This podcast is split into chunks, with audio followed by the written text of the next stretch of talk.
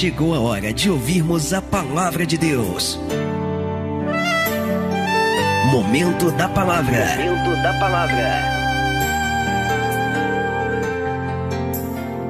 Atos capítulo 16, versículo 25, diz-nos assim a palavra de Deus.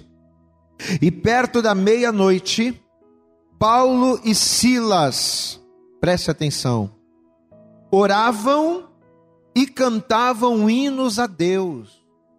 E os outros presos os escutavam. Você conhece essa passagem? Paulo e Silas eles estavam presos. E não somente presos, mas eles haviam sido açoitados, eles haviam apanhado, eles estavam nus porque eles rasgaram as vestes, ou seja, eles estavam aqui em uma situação de humilhação. E situações de humilhação, elas tendem a nos fazer parar, a nos fazer desanimar. Situações de humilhação, elas tendem, muitas das vezes, até mesmo a nos fazer questionar o chamado que temos. Porém, Paulo e Silas, mesmo numa situação completamente desconfortável, mesmo numa situação completamente desfavorável, eles vão contrariar a lógica. Veja, e perto da meia-noite, Paulo e Silas, ao invés de murmurarem, ao invés de reclamarem, eles oravam e cantavam hinos a Deus e os outros presos os escutavam. E de repente sobreveio um tão grande terremoto que os alicerces do cárcere se moveram, e logo se abriram todas as portas, e foram soltas as prisões de todos. Amém? Paulo e Silas, eles vão de uma condição de prisioneiros, eles vão se ver livres. As portas que os prendiam vão ser abertas. Os grilhões que os acorrentavam vão ser despedaçados. E eles foram despedaçados não pela murmuração, não pela reclamação, mas eles foram despedaçados pela adoração. No momento da adversidade, Paulo e Silas adoraram a Deus. Você sabe o que, que Deus espera de muitos de nós? Você sabe por que, que muitos de nós não conseguimos, em meio às adversidades da vida, ter vitórias? Porque não adoramos ao Senhor. Adoramos ao Senhor quando tudo vai bem, quando as coisas elas cooperam quando as coisas conspiram em nosso favor. Mas e no dia mal? Esses homens eles vão cantar louvores a Deus, eles vão orar no momento de maior aflição. Talvez seja isso que está faltando para mim, para você, para nós. Vivermos o sobrenatural de Deus em nossas vidas. E perto da meia-noite, vou ler mais uma vez, estamos em Atos 16, verso 25. E perto da meia-noite, Paulo e Silas oravam e cantavam hinos a Deus e os outros presos escutavam. E, e de repente sobreveio um tão grande terremoto que os alicerces do cárcere se moveram e logo se abriram todas as portas e foram soltas as prisões de todos. Eu quero profetizar nesta noite que aquilo que te prende, aquilo que te aprisiona, aquilo que tem retido você, aquilo que tem segurado você, Deus vai mandar um terremoto que vai balançar os alicerces do cárcere e aquilo que te segura vai ser despedaçado. Você pode dar um glória a Deus aí, meu irmão? Eu creio nisso. Mas a gente precisa colocar essa palavra em prática nas nossas vidas. Eu quero pedir a você, curve a tua cabeça, feche os teus olhos, vamos orar. Pai, em nome de Jesus Cristo, nós estamos aqui nesta noite, ó Deus, com a missão mais importante, com a missão fundamental de trazermos da tua parte uma palavra. Uma palavra que nos abra o entendimento, uma palavra que nos abra a visão, uma palavra que venha trazer direção acerca daquilo que essa pessoa precisa fazer dentro desta situação que ela está vivendo. Eu não sei aonde, Senhor, a minha voz está alcançando, eu não sei em quantos lares a minha voz está entrando, mas uma coisa eu tenho certeza, Senhor, que aonde quer que estas palavras chegarem, que junto com elas, que a tua graça, que a tua glória, que o teu mover venha se manifestar poderosamente. Ó Deus, que cada pessoa que nos ouve, que cada pessoa que nos vê, que está participando desta live, venha ser impactada pelo teu poder e principalmente direcionada pela tua palavra para viver a tua boa, perfeita e agradável vontade. Por isso, fala conosco nesta hora, porque nós, os teus servos, estamos aqui dispostos a te ouvir. Fala conosco e nos abençoe poderosamente. É o que nós te pedimos com toda a nossa fé e desejar te agradecemos em nome de Jesus. Amém. E graças a Deus. Você sabe que aqui nesse momento, aparentemente, estava acontecendo uma das maiores injustiças que a palavra de Deus ela nos relata. Se nós olhássemos, se nós olhássemos de maneira é, carnal esse texto, se nós analisássemos, se nós discerníssemos esta passagem apenas numa ótica humana, numa ótica natural, nós até mesmo nos revoltaríamos com Deus. Porque você conhece essa história aqui. Paulo e Silas, eles estavam cumprindo a vontade de Deus. Paulo e Silas, a princípio, eles vão ser presos e eles vão passar por todo tipo de humilhação por fazerem a vontade de Deus. Então, a princípio, se nós olhássemos e discerníssemos a palavra de uma maneira natural, nós poderíamos até nos revoltar com Deus, mas nós vamos ver aqui, ao decorrer de cada texto, ao decorrer da leitura e principalmente ao decorrer de cada revelação que esta palavra vai nos trazer, nós vamos entender aqui a resposta e a direção de Deus dentro dessa passagem. A Bíblia nos diz, a palavra de Deus nos declara que Paulo, juntamente com Silas, ele estava fazendo a sua segunda viagem missionária para a Grécia, mais precisamente para a Macedônia. E quando eles chegaram ali na Macedônia, mais precisamente na cidade de Filipos, quando eles chegaram em Filipos, diz a Bíblia que eles estavam indo em direção à oração, porque eram homens de Deus, eram homens de oração. E segundo o que conta as Escrituras, ao estarem indo ao templo para orarem, diz a Bíblia que uma jovem que tinha sobre ela um espírito de adivinhação, ela vai vir ao encontro deles. Eles estavam, volto a dizer, a caminho da oração, estavam a caminho do templo, e de repente, no meio do caminho, eles vão se deparar com esta mulher, com esta jovem.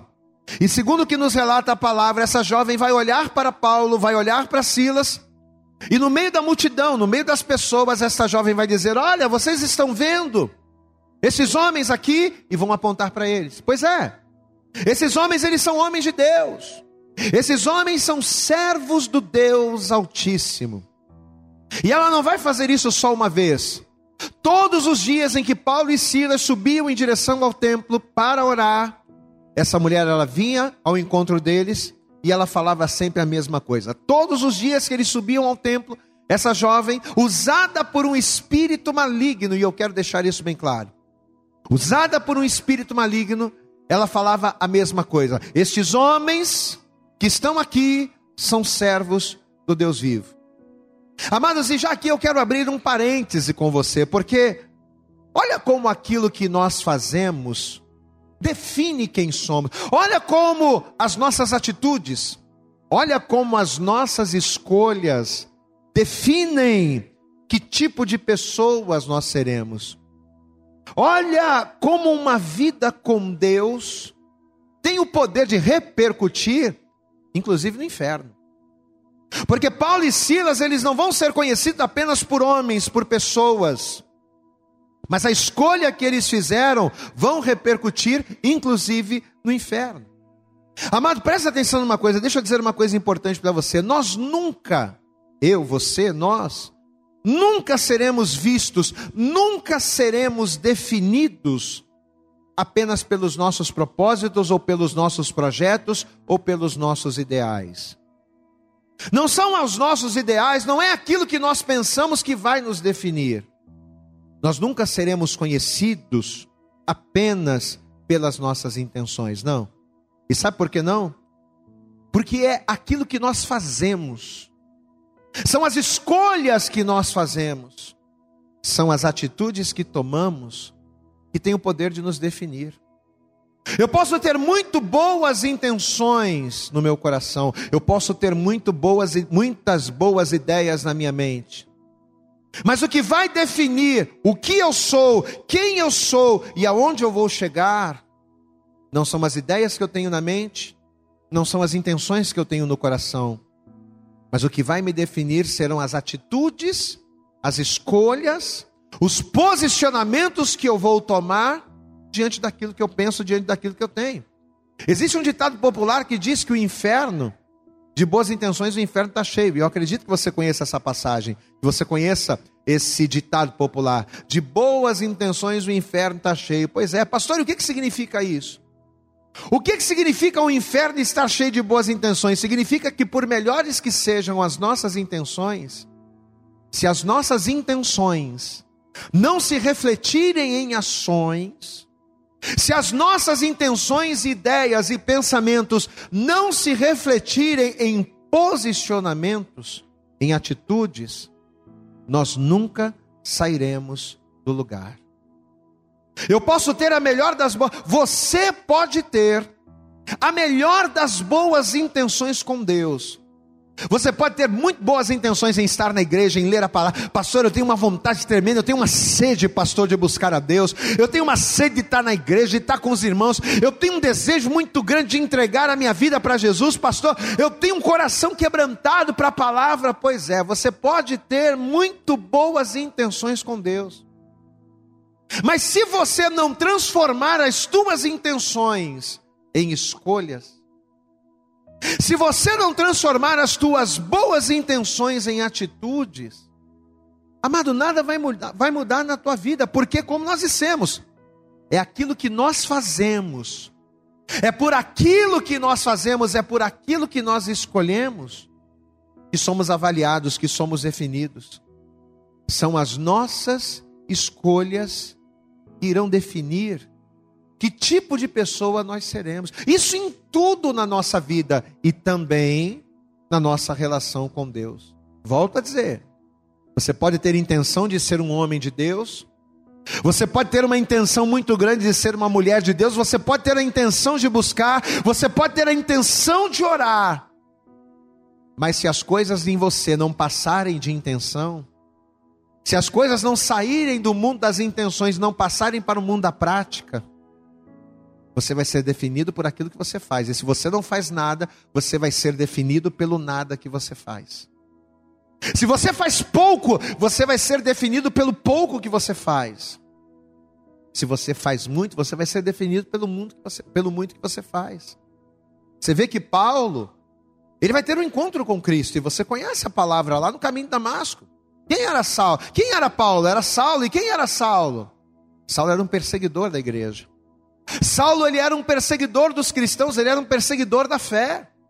Mas ele vai ter um encontro com Jesus no caminho de Damasco, ele vai ver o, o resplandecer da luz, ele vai cair do cavalo, ele vai ouvir, e eu quero que você guarde isso, ele vai ouvir a voz de Jesus, e ao ouvir a palavra, ao ouvir a voz, ao entender o seu chamado, o que, que ele vai fazer? Ele não vai ficar preso apenas a intenções, ele não vai ficar preso apenas a ideias, mas ele vai sair do campo das ideias, ele vai sair do campo das intenções e ele vai agir. É isso que o Senhor quer de mim, eu vou fazer. Então, Paulo, ao ter o um encontro com Jesus, por ele ter escolhido seguir o seu chamado, seguir o seu chamado o definiu. O definiu como, pastor? O definiu como um homem de Deus o definiu como um servo do Senhor, a ponto dele se tornar conhecido pela escolha que ele fez, até mesmo no inferno. Tanto que quando aquela moça, ela vem ao encontro de Paulo, quando ela vem ao encontro de Silas, e no meio da multidão, quando ela começa a apontar o dedo e dizer que eles eram homens de Deus, como é que ela estava falando aquilo? Porque havia um espírito maligno na vida dela, e até os demônios conheciam Paulo. Até os demônios conheciam Paulo. Por quê? Porque ele fez uma escolha.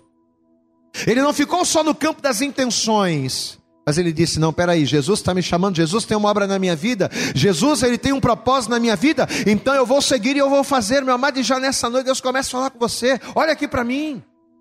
Não adianta você ficar dentro da tua casa, não adianta você ficar dentro da tua zona de conforto, não adianta você saber que Deus tem uma obra na sua vida, se você não toma atitude. Não adianta você dizer que ama a Deus, que você tem um teu coração cheio, da, cheio do amor de Deus. Não adianta você ser uma pessoa que tem temor, mas não transformar o seu temor em atitudes, porque você vai ser definido. Não pelo temor que você tem dentro de você, mas pelo temor exposto por intermédio dos teus posicionamentos. Nós sabemos que as obras não salvam ninguém. Mas por que, que as obras são importantes? Porque as obras testificam da nossa fé. Uma pessoa que crê em Deus, mas não sai da inércia. Uma pessoa que crê em Deus, mas não faz nada, que não toma uma atitude, que não se levanta, ela não vai conseguir chegar a lugar nenhum. Volto a dizer. Paulo não ficou só no campo das intenções. Ao ser chamado por Cristo, ao ouvir a palavra, ele disse: Não, peraí, eu vou agir.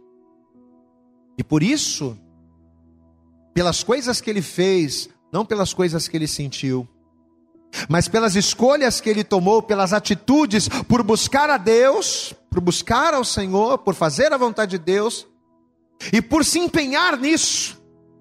Porque ele não era uma pessoa que somente ouvia a palavra, não, mas ele se empenhava em buscar a Deus e por causa disso ele vai ser conhecido até mesmo no inferno. Até mesmo no inferno. Então, quando Paulo e Silas estavam indo para, para a oração, Aquela moça que tinha sobre a vida dela influência maligna, os espíritos malignos que estavam influenciando a vida daquela moça conheciam Paulo. E por conhecerem Paulo, para trazer confusão, eles estavam falando aquilo. Está vendo esses homens aqui? São homens de Deus. Porém, diz a palavra que num desses dias, quando ela falou, agiu dessa forma, Paulo perturbou-se por aquilo, porque ele sabia que um espírito maligno estava aprisionando aquela moça. E diz a palavra que Paulo, voltando-se para ela, vai repreender aquele espírito maligno que assolava em nome de Jesus. E diz a, a palavra que na mesma hora o espírito maligno saiu e ela foi liberta. Paulo ele vai fazer algo agradável ao Senhor, volta a dizer. Ele não vai ficar só no campo dos pensamentos ou das intenções, mas ele vai partir para a prática. Ele vai partir para cima. Ele vai fazer a vontade de Deus. Ele vai fazer o que era agradável ao Senhor. Amém. Ele fez o que era certo. Só que essa atitude de Paulo vai gerar um grande problema. Por quê, pastor?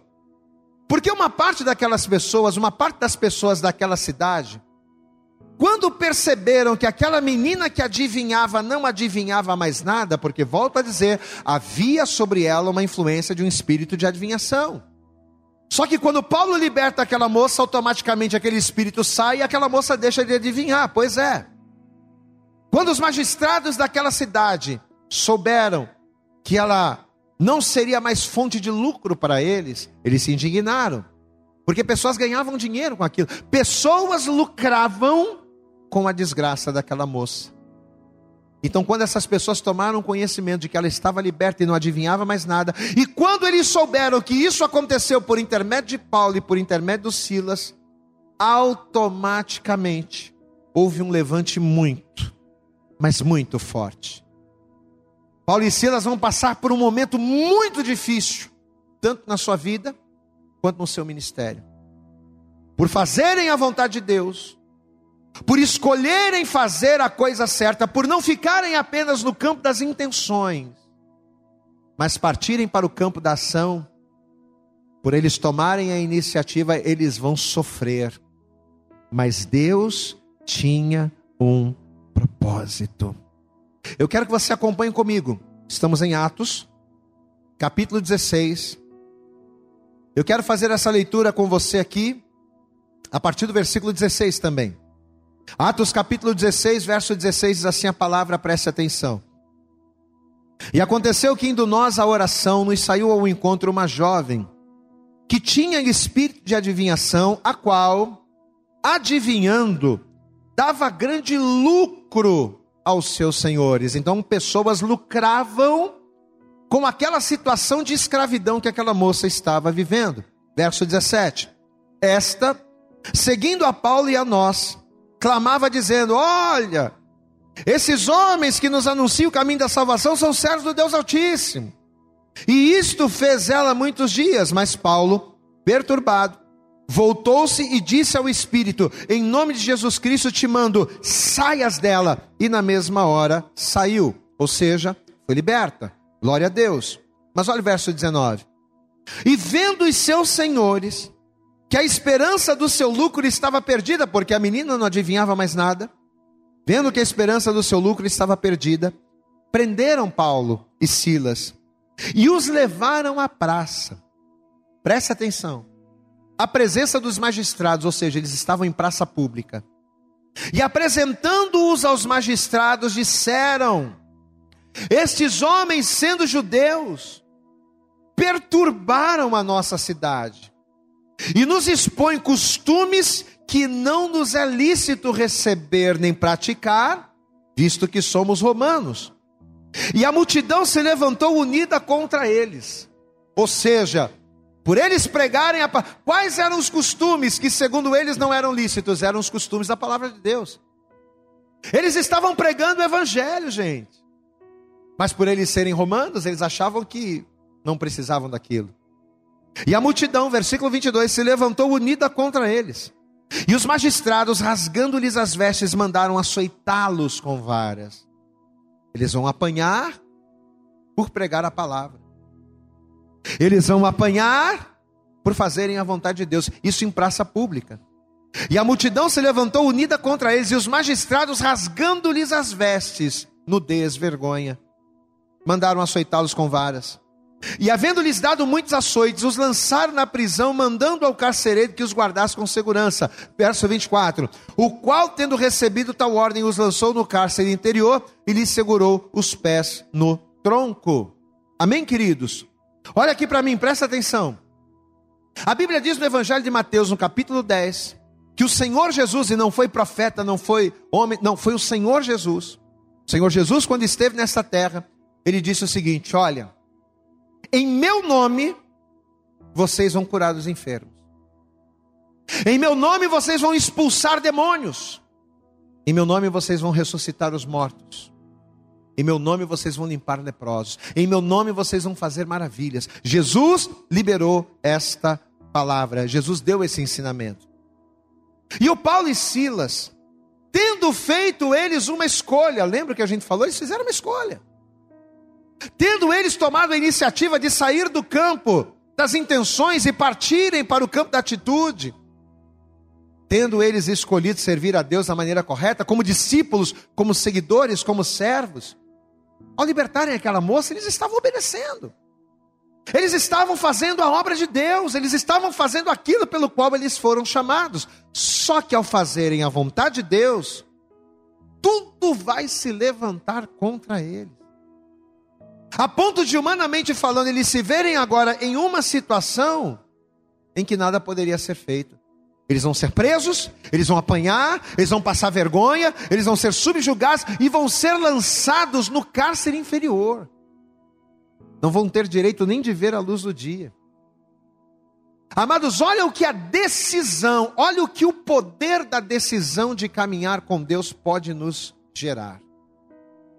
O que mais a gente vê hoje são pregadores, são pastores, são igrejas, prometendo uma vida de regalos, prometendo uma vida sem lutas, prometendo uma vida de maravilhas para aqueles que se achegam ao Senhor.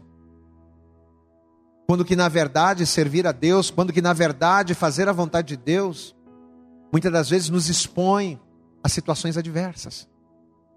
Amado, não é fácil servir ao Senhor. Não é fácil sair do campo das intenções e partir para o campo da ação naquilo que diz respeito à vontade de Deus. Fazer a vontade de Deus às vezes dói.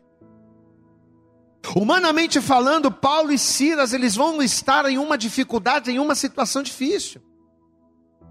Porque a decisão de caminhar com Cristo, a decisão de fazermos a vontade de Deus, gera eu quero que você guarde isso. A decisão de caminhar com Cristo gera levantes. Você consegue entender isso? Quando você decide caminhar com Deus, quando você decide servir a Deus, Deus ele vai ser o teu refúgio, Deus ele vai ser a tua fortaleza, Deus ele vai ser o nosso socorro bem presente. Sim, vai, é promessa. Mas não significa que a nossa vida vai ser um mar de rosas, não, pelo contrário. Se Deus é o nosso refúgio e fortaleza, meu irmão, significa que a gente vai passar por lutas. Significa que nós iremos enfrentar adversidades. Se Deus ele precisa ser o nosso refúgio e fortaleza, significa que nós vamos precisar desse refúgio e dessa fortaleza para superarmos situações adversas que virão. O que, que a gente falou agora há pouco na frase? A decisão de caminhar com Cristo gera levantes. Pastor, e por quê?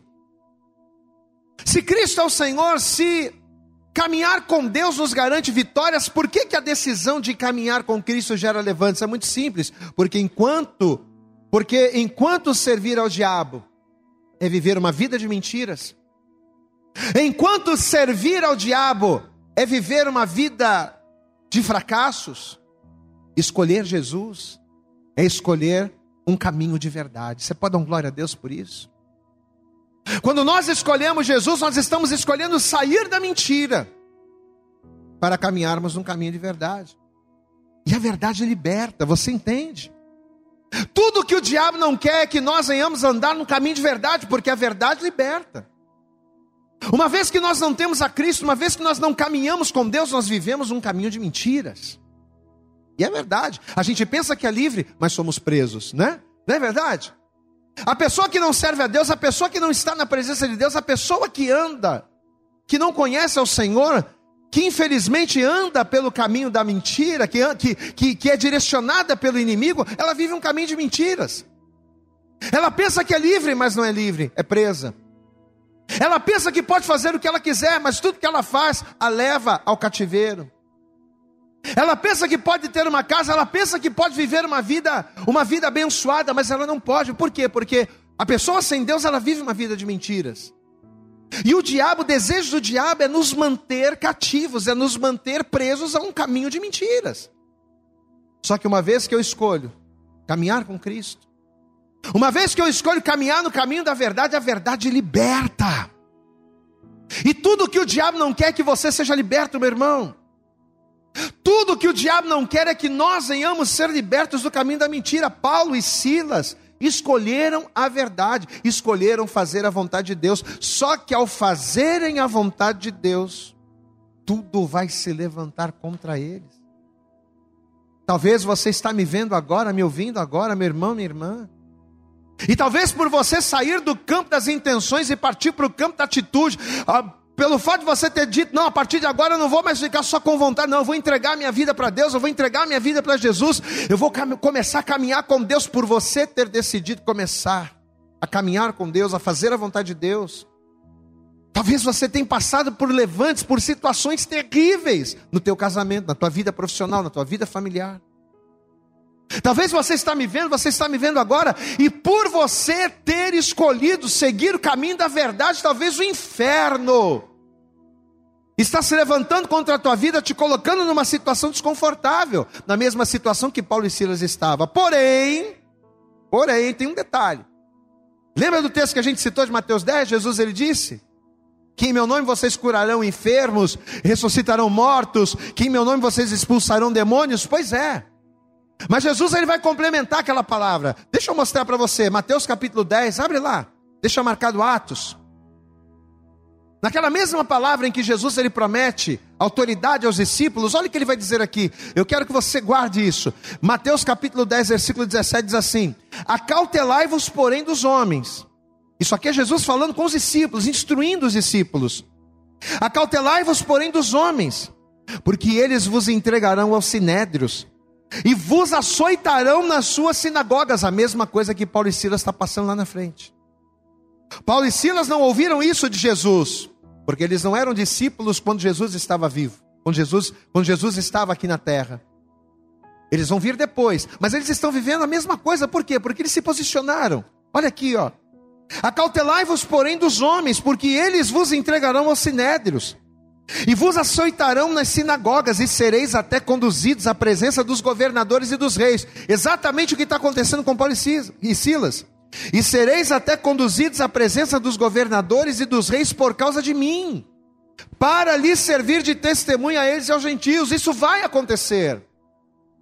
Quando você decidir buscar a minha presença, quando você decidir fazer a minha vontade, quando você decidir caminhar comigo, caminhar na verdade, eu vou ser contigo, eu vou te fortalecer, mas a luta vai vir. Você vai ser perseguido, Você vai ser caluniado, você vai ser açoitado. As pessoas vão se levantar contra você, as pessoas vão tentar te envergonhar, as pessoas vão tentar te derrubar. Mas olha o detalhe, verso 19: Mas, quando vos entregarem, não vos dê cuidado, como ou o que haveis de falar, sabe por quê? Porque naquela mesma hora vos será ministrado o que haveis de dizer, porque não sois vós quem falará, mas o Espírito do vosso Pai é quem fala em vós. Glória a Deus. Olha o que o Senhor está dizendo: quando vocês se virem em aperto, quando o dia mal chegar, quando por causa de mim vocês forem afligidos e cercados pelo mal, não se desesperem porque naquela mesma hora vos será instruído, vos será dito o que ser feito, porque não sois vós quem falará, mas o Espírito falará em vós. Então, justamente para se cumprir esta palavra aqui, diz a Bíblia, que no momento em que Paulo e Silas estavam lá naquela situação, presos, açoitados, envergonhados, nus, no momento em que eles estavam lá, o Espírito de Deus, amado, o Espírito de Deus vai instruir Paulo e Silas acerca do que fazer. E você sabe o que, que o Espírito de Deus vai falar com eles? Você sabe qual vai ser a palavra, a direção de Deus para Paulo e Silas lá naquela situação? O Espírito de Deus vai dizer para eles: adorem ao Senhor. Você pode dar glória a Deus aí, meu querido? Vocês vão adorar ao Senhor. Vocês estão presos? Vocês foram açoitados? Foram envergonhados?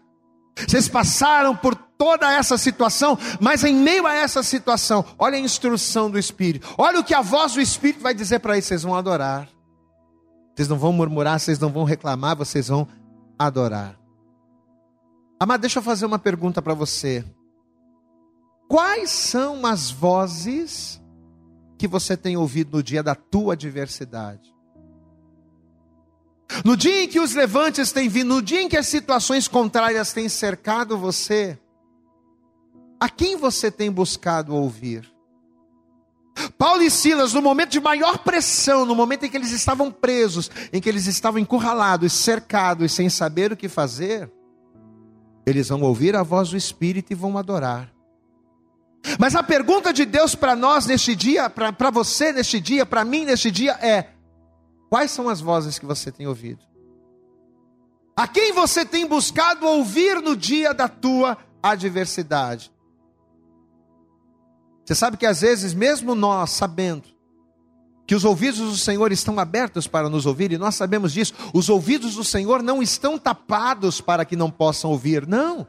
Os ouvidos do Senhor estão abertos, mas mesmo a gente sabendo que os ouvidos de Deus estão abertos, nós reclamamos tanto com Deus pelo fato de nós acharmos que Ele não nos ouve, quando que na verdade somos nós que não ouvimos a Ele. A gente reclama tanto com Deus por achar que Deus não está ouvindo, que Deus não está respondendo. A gente reclama tanto com Deus por achar que as nossas orações não estão chegando, quando na verdade somos nós é quem não damos ouvidos a Deus é que não buscamos ouvir o que ele tem para nos dizer no dia mal. Em Romanos, no capítulo 10, no versículo 17, a palavra de Deus ela diz o seguinte: que a fé vem pelo ouvir, e ouvir a palavra de Deus. Ora, se a fé vem pelo ouvir, significa que se nós não ouvirmos, o que, acontece com a fé? Ela vai embora. Amados, é muito importante nós ouvirmos. Mas é muito importante nós ouvirmos o que? Qualquer pessoa não, é muito importante nós ouvirmos a palavra de Deus. Como é que a gente agrada a Deus sem fé? Não tem como. Sem fé é impossível agradar a Deus. Mas para agradarmos a Deus por meio da fé, precisamos ouvir Deus. Os nossos ouvidos precisam estar abertos para a voz de Deus. Os nossos ouvidos precisam estar abertos para a palavra, porque é a palavra que vamos ouvir da parte de Deus que vai nos dar a direção para sermos libertos. O salmo de número 1, um, e todos nós conhecemos esse salmo muito bem. O salmo de número 1 um nos garante que, assim como uma árvore plantada junto a ribeiro de águas, a qual dá o seu fruto na estação própria, as suas folhas não caem, tudo quanto faz prospera, assim como esta árvore, nós seríamos. O Senhor ele nos compara com uma árvore plantada junto a ribeiros de águas, que é uma árvore frondosa, que é uma árvore frutífera. É promessa de Deus para mim e para a tua vida. A promessa de Deus para nós é que eu, você, cada um de nós, como árvores plantadas junto ao ribeiro das águas de Deus, que nós venhamos frutificar. Só que toda a promessa de Deus, ela passa por quê? Por, pela condição. Toda a promessa de Deus, ela passa pelo condicionamento. E qual é a condição que Deus nos impõe para que como árvores venhamos frutificar? Ele diz lá no Salmo 1. O Salmo 1 começa dizendo o quê? Não andar no conselho dos ímpios. O que, que significa não andar no conselho dos ímpios? Significa não ouvir. Não ouvir o conselho dos ímpios.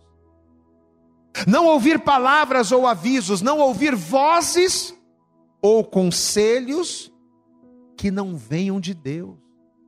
Volto a dizer, Paulo e Silas vão ver as cadeias sendo quebradas. Paulo e Silas vão ver as portas que estavam fechadas sendo abertas, mas eles vão ver isso acontecendo por quê? Porque eles ouviram, não qualquer pessoa, eles ouviram a voz de Deus, a instrução do Espírito Santo para adorarem ao Senhor no dia da adversidade. Volto a te perguntar, quais são as vozes que você tem ouvido no teu dia mal? Quais são? Será que você tem ouvido a voz de Deus no dia da adversidade? Ou você tem procurado ouvir o conselho dos outros? Ou você tem sido aquele tipo de pessoa que tem direcionado a sua vida segundo aquilo que os outros falam? A quem nós temos buscado ouvir no momento da adversidade? Você sabe por, você sabe por que tem tanta gente caída? Presta atenção. Você sabe por que tem tanta gente prostrada que não consegue se levantar? Você sabe por que tem tanta gente dentro da igreja? Eu não estou falando só fora, não.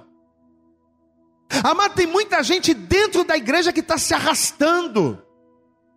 Pessoas que estão dentro da casa de Deus, que estão dentro da igreja, mas que não conseguem levantar a cabeça.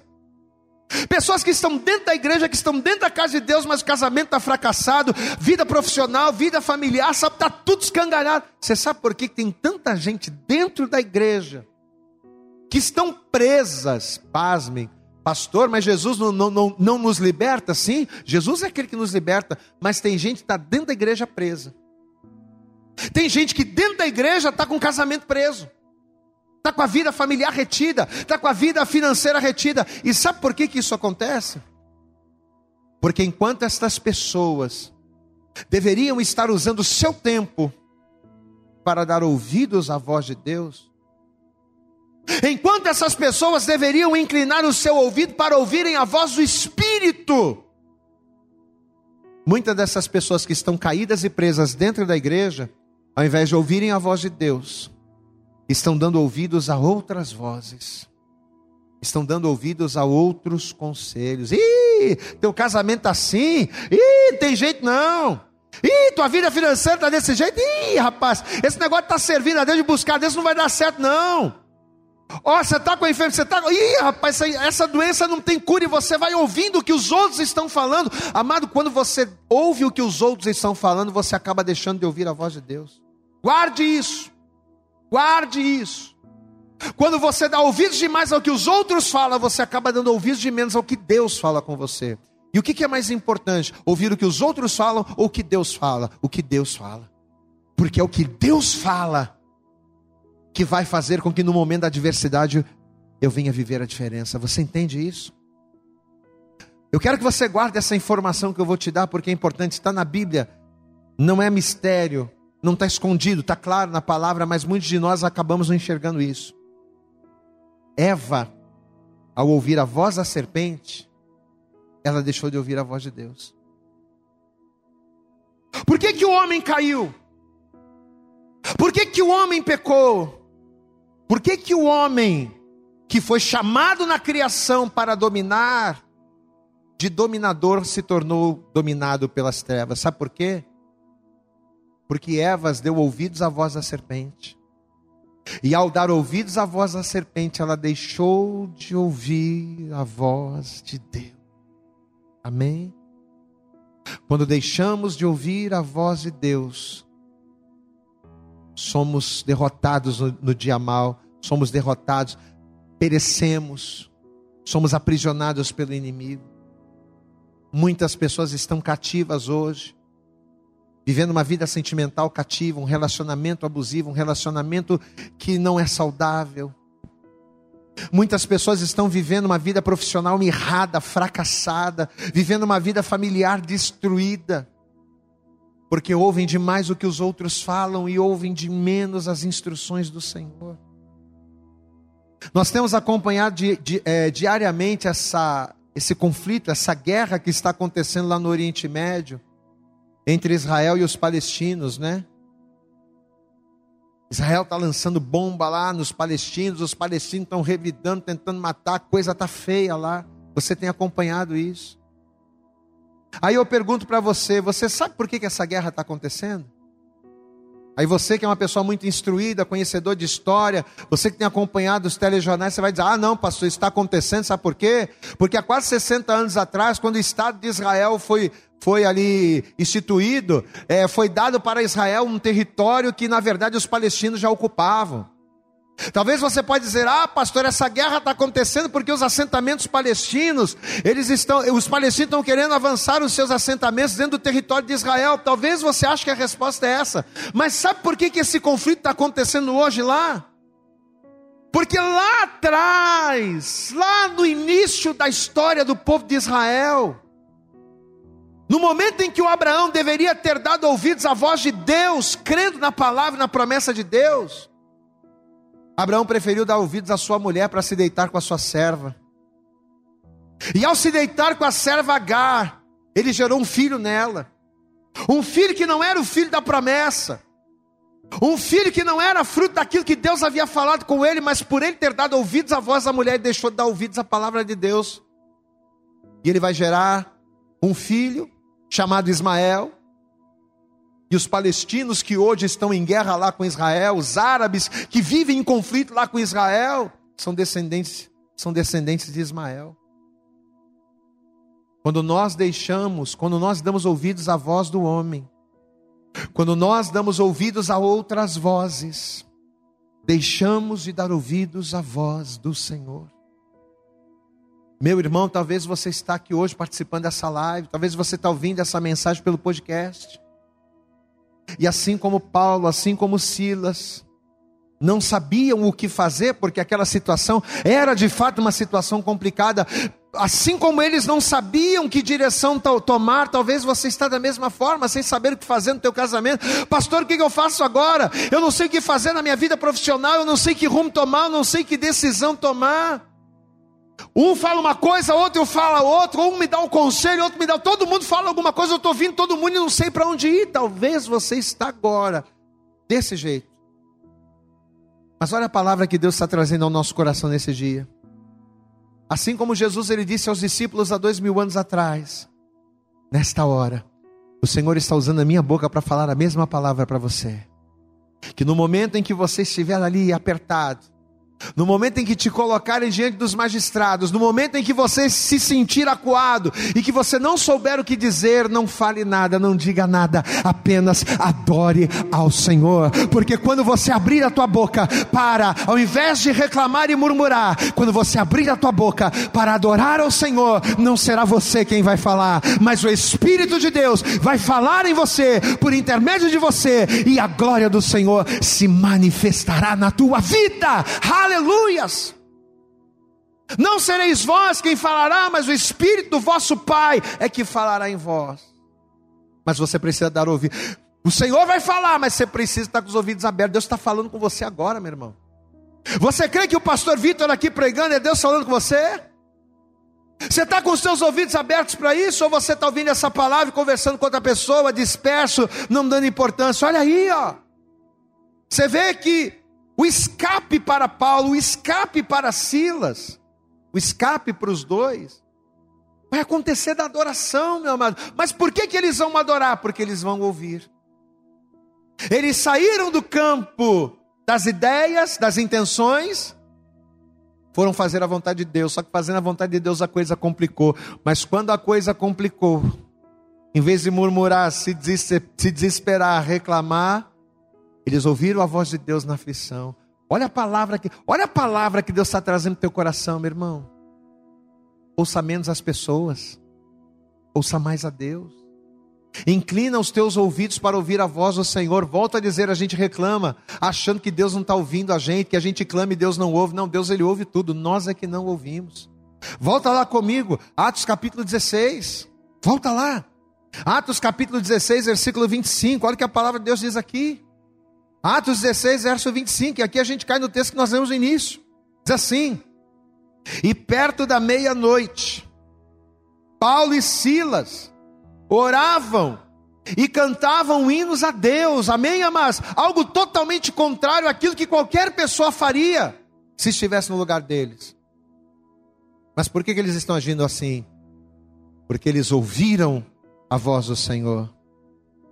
E os outros presos os escutavam, versículo 26. E de repente sobreveio um tão grande terremoto que os alicerces do cárcere se moveram, e logo se abriram todas as portas e foram soltas as prisões de todos. Eu profetizo que através desta palavra que você está ouvindo nessa noite, que se você der ouvidos a esta palavra, e se a partir de hoje você adorar ao Senhor e buscar a Ele, os grilhões serão quebrados, as portas fechadas serão abertas, e o nome do Senhor será glorificado na tua vida.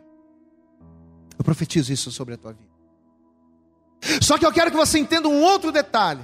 Presta atenção. Paulo e Silas vão ver as portas se abrindo e as cadeias sendo quebradas por intermédio da adoração. Glória a Deus por isso. A adoração é fundamental. Eles oraram e louvaram a Deus, ou seja, adoraram e o resultado veio. Só que existe um segundo detalhe. Um segundo detalhe que vai fazer toda a diferença aqui nesse contexto. Vamos voltar um pouquinho na história para a gente entender esse detalhe. A Bíblia diz que quando o povo de Israel saiu do Egito, quando o povo de Israel passou pelo Mar Vermelho, quando o povo de Israel estava seguindo ali rumo à terra prometida, Deus ele chamou Moisés. E ao chamar Moisés, Deus ele vai lhe dar ordenanças importantes. E que ordenanças eram essas? Eram os mandamentos, eram as leis, né? O povo agora, o povo de Deus agora saiu do cativeiro, foram libertos. E Deus agora vai falar, presta atenção, olha aí a questão de você ouvir a voz. Deus agora vai falar com o povo, vai trazer ao povo as suas diretrizes, as suas ordenanças, os seus mandamentos, as suas leis, a sua vontade. E segundo as escrituras, em meio a várias ordenanças que Deus vai trazer, Deus ele vai falar com Moisés a respeito do tabernáculo. Pastor, e o que seria o tabernáculo? Seria um lugar aonde Deus ele poderia se manifestar no meio do povo, porque Deus ele vai libertar o povo para quê? Qual é a intenção de Deus libertar alguém? Deus ele liberta alguém da mentira, trazendo essa pessoa da mentira para a verdade, para quê? Para se manifestar na vida dela. Qual é a razão de Deus libertar uma pessoa que está cativa, de Deus libertar uma pessoa que está oprimida? Deus ele liberta o oprimido para que o oprimido, uma vez livre, venha a ser o lugar aonde Deus vai se manifestar. O desejo de Deus é manifestar a sua presença na vida do homem. E era isso que Deus queria. Por isso Deus vai instruir Moisés a edificar o tabernáculo. Êxodo capítulo 25, versículo 8, a palavra de Deus ela diz: "E me farão um santuário e habitarei no meio deles", ou seja, Deus queria habitar no meio do seu povo, do povo que ele libertou. Então, justamente com esse intuito, nessa intenção, Deus ele vai falar a respeito do tabernáculo. Amém. Só que em meio às várias ordenanças de Deus acerca do tabernáculo, Deus também vai falar a respeito de um de algo muito importante que era o altar do incenso. O altar do incenso, ele fazia parte do tabernáculo. Você sabe que o altar do incenso, se você for estudar a Bíblia, você vai ver que o altar do incenso ele representava a adoração. Lembra? Paulo e Silas foram libertos porque adoraram ao Senhor. Pois é, o povo de Israel também agora, é, Deus vai dar a ordenança para Moisés para que eles edificassem o tabernáculo e dentro do tabernáculo tivesse um altar de incenso, ou seja, um lugar de adoração aonde as, as ofertas, aonde, aonde a, a, as orações iriam subir diante de Deus como um cheiro suave. Um lugar aonde a adoração seria prestada ao Senhor. Então Deus ele vai dar a Moisés esta ordem, para que nesse tabernáculo se construísse este altar com esse intuito, de que o incenso fosse queimado, de que a adoração subisse e o nome do Senhor fosse glorificado. Amém. Só que junto com essa só que junto com essa palavra, Deus vai fazer uma recomendação especial. Ó, o tabernáculo tem que ter o altar do incenso. Só que esse altar do incenso, ele vai ter algo especial. E é isso que eu quero mostrar para você. Êxodo capítulo 30, volta lá comigo. Volta lá no início da Bíblia, Antigo Testamento. Êxodo. No capítulo de número 30. Olha o detalhe dessa palavra. Pastor, o que, que isso aqui tem a ver com Paulicida? Você vai entender. Vamos lá. Êxodo capítulo 30, versículo 1 diz assim. Isso aqui é Deus falando acerca do, do altar, do altar do incenso. E farás, estamos no capítulo 30 de Êxodo, versículo 1. E farás um altar para queimar o incenso. Agora presta atenção. De madeira de acácia o farás. Você pode dar um glória a Deus aí na sua casa? Amém? Presta atenção. Deus vai dar ordens para que o tabernáculo fosse edificado. E qual era a intenção do tabernáculo? Manifestar a presença dele no meio do povo que ele libertou. Libertei o povo, o povo está liberto. Agora eu quero habitar no meio do povo. Então Deus vai dar ordem para o tabernáculo. Amém. Só que esse tabernáculo, dentro desse tabernáculo, iria ter o altar do incenso. E esse altar do incenso representa a adoração. Só que para que a adoração fluísse de maneira agradável a Deus, não bastaria apenas que houvesse o altar do incenso, mas este altar do incenso precisaria ser edificado com um material especial. Olha o detalhe. O material, ou seja, a madeira que constituiria este altar, não poderia ser nenhuma outra. Teria que ser necessariamente madeira de acácia. Em algumas traduções está escrito madeira de cetim. É a mesma coisa. Não poderia ser nenhuma outra, tinha que ser essa. Amados, e aqui está a revelação dessa palavra de Deus para nós nesta noite. Porque muitos de nós, muitos de nós, quando tudo vai bem, né? Quando as coisas no trabalho estão dando certo, quando a vida financeira está prosperando, quando o casamento está legal, quando a família está bem, ou seja, quando tudo está bem, a grande maioria de nós adoramos a Deus. Quando tudo está bem, a grande maioria de nós glorifica ao Senhor, exalta ao Senhor. Quando tudo está bem, a gente vem para a igreja, a gente adora, a gente coloca louvor dentro de casa o dia inteiro. Quando tudo está bem, nós ouvimos a voz de Deus. Quando tudo está bem, nós queimamos com alegria o incenso da adoração que representa as nossas orações, porque assim como o incenso subia como cheiro suave, as nossas orações elas sobem como incenso suave para Deus. Então, quando tudo está bem, a gente ora, a gente busca, a gente jejua. Quando tudo está bem, a gente é uma benção. Só que no momento da luta, quando nós clamamos e de imediato a coisa não acontece. Quando nós buscamos, quando nós queimamos o incenso no momento da aflição e a resposta não vem de imediato, qual é a tendência da grande maioria? É nós enfraquecermos. A grande maioria das pessoas, quando não recebem de Deus aquilo que almejam, a tendência é a pessoa se enfraquecer, a tendência é a pessoa se desanimar, é a pessoa se desvencilhar, é a pessoa esmurecer. A grande maioria das pessoas faz isso. Quando nós clamamos, quando nós buscamos a Deus e no momento da luta a coisa não acontece de imediato, a tendência do ser humano é se afrouxar diante das adversidades. Amado, por que, que Deus ele fez questão de dizer aqui para Moisés que o altar do incenso, em especial, deveria ser de madeira de acácia? Por que não carvalho? Por que não a palmeira? Por que não o cedro? Por que, que tinha que ser madeira de acácia? E sabe qual foi a resposta que o Espírito Santo nos deu? Tinha que ser madeira de acácia, porque somente a madeira de acácia é resistente às pragas, aos insetos e ao desgaste natural. A única madeira que não se desgasta com o tempo, ou que tem uma longevidade maior, a única madeira cujos insetos não entram, a única madeira forte e resistente às adversidades e ao tempo é a madeira de acácia. Então, por mais que haja um altar de adoração, por mais que nós sejamos adoradores, não basta apenas sermos adoradores, precisamos ser adoradores fortes. Precisamos ser adoradores resistentes. Precisamos ser um altar de acácia. Meu Deus. Em Provérbios, no capítulo 24, no versículo 10, a palavra de Deus diz que se nós nos mostrarmos frouxos, no dia da angústia, sabe o que, que acontece? A nossa força será pequena.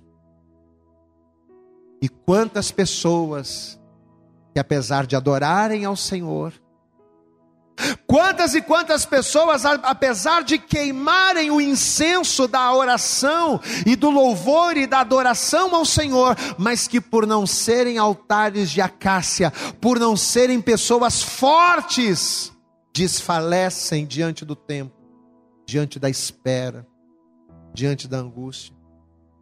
Pessoas que começam muito bem com Deus, começam muito bem na obra, caminham, glorificam e tal, mas conforme o tempo vai passando e a promessa não acontece, a coisa não se cumpre, a pessoa vai se desgastando, a pessoa vai afrouxando, vai relaxando, vai se enfraquecendo. Pessoas que por qualquer coisa se milindram. A gente costuma chamar de crente cristal, qualquer coisinha quebra. Amado, nós não podemos ser assim. Não adianta sermos adoradores. Não adianta ouvirmos a voz de Deus e até orarmos e até louvarmos se não formos fortes. Se não formos um altar de incenso constituído de, acácia. Olhe para Paulo, olhe para Silas. Você vê que Paulo e Silas, mesmo tendo apanhado, mesmo tendo sido envergonhados em praça pública, mesmo tendo sido açoitados, mesmo tendo passado pela pelo pior tipo de constrangimento que uma pessoa pode passar, mesmo assim, eles vão ouvir a voz do Espírito, eles vão adorar a Deus mesmo na prisão, e eles vão ter vitória. Mas por que, que eles vão fazer tudo isso? Hã? Eles vão fazer tudo isso como? Firmes. Sabe por que, que eles conseguiram ouvir a voz de Deus? Sabe por que, que eles conseguiram adorar? Porque eles estavam fortalecidos, é, eles eram crentes fortes em Deus. E é isso que falta para muitas pessoas na nossa geração. Tem muita gente que o problema não é ser adorador, que o problema não é orar, o problema é que a pessoa adora, ora, mas é um crente fraco. É um crente que não aguenta os problemas, não aguenta uma má notícia, não aguenta a decepção, não aguenta uma derrota, não aguenta nada. É até uma pessoa que ora, é até uma pessoa que adora, é até uma pessoa que tem um coração quebrantado, mas não aguenta as adversidades. É um altar de, é um altar de incenso, mas não é de madeira de acácia. É outra madeira. E conforme as lutas vêm, conforme o desgaste vem, conforme as adversidades vêm, a pessoa ela vai se degradando. Paulo e Silas, mais do que adoradores, eram altares de acácia porque mesmo diante de toda aquela situação, eles se mantiveram firmes. Eles se mantiveram fortes diante daquela situação. Ser um altar de acácia significa ser um adorador, mas não um adorador qualquer. Ser um altar de acácia significa ser um adorador forte. Ser um altar de acácia significa ser um, um, um, significa ser um altar, um adorador resistente. Ser um altar de acácia significa ser um adorador forte que depende de Deus, que ouve a palavra e que não desfalece em meio ao dia mal. E posso te dar uma notícia? Ao contrário daquilo que muitas pessoas podem pensar, ser um crente forte, ser um homem, ser uma mulher forte, ser alguém forte em meio às adversidades não depende de Deus, não. Ser alguém forte depende de nós. Amém? Muitas pessoas se enganam achando que pedindo força para Deus, Deus vai fazer dele forte. A pessoa acha: "Ah, pastor, eu estou tão fraco, pastor, eu estou tão caído. Eu vou pedir, pede para Deus para me fortalecer". Aí a pessoa ela acha que uma oração que, que o pastor fizer por ela, ela vai dormir fraca e vai acordar forte. Não vai. Você que pensa que Deus vai te fortalecer, não vai. Sabe por que não vai, meu irmão? Guarde isso. Deus não vai te dar forças. Deus ele vai te dar oportunidades para ser forte. Você entende isso? Deus ele vai te dar oportunidades para que em meio às situações a força venha estar com você, venha se desenvolver em você. Pastor, e por que que Deus faz isso? Por que, que Deus ele não me dá força se eu pedir, mas ele me dá oportunidades para ser forte? É muito simples. Porque força, e eu quero que você guarde isso também, força, não é uma coisa que se transfere de uma pessoa para outra.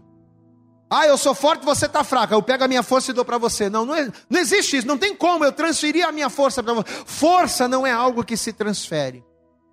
Força é algo peculiar que cada pessoa individualmente gera em si por meio de experiências, por meio de motivações. Eu me fortaleço conforme eu vou tendo experiências. Eu me fortaleço conforme eu vou sendo motivado. Força não é algo que uma pessoa passa para outra, mas força é algo que você vai trabalhando no seu interior. Em outras palavras, força é o resultado de uma fé bem alimentada. Guarde esta frase. O que é força para mim? Essa foi a revelação que Deus trouxe para mim.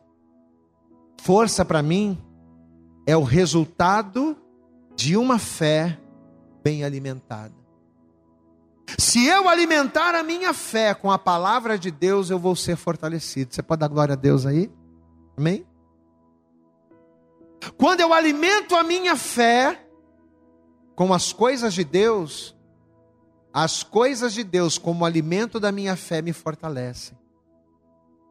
Quando eu ouço a palavra de Deus, a palavra de Deus que eu ouço alimenta a minha fé.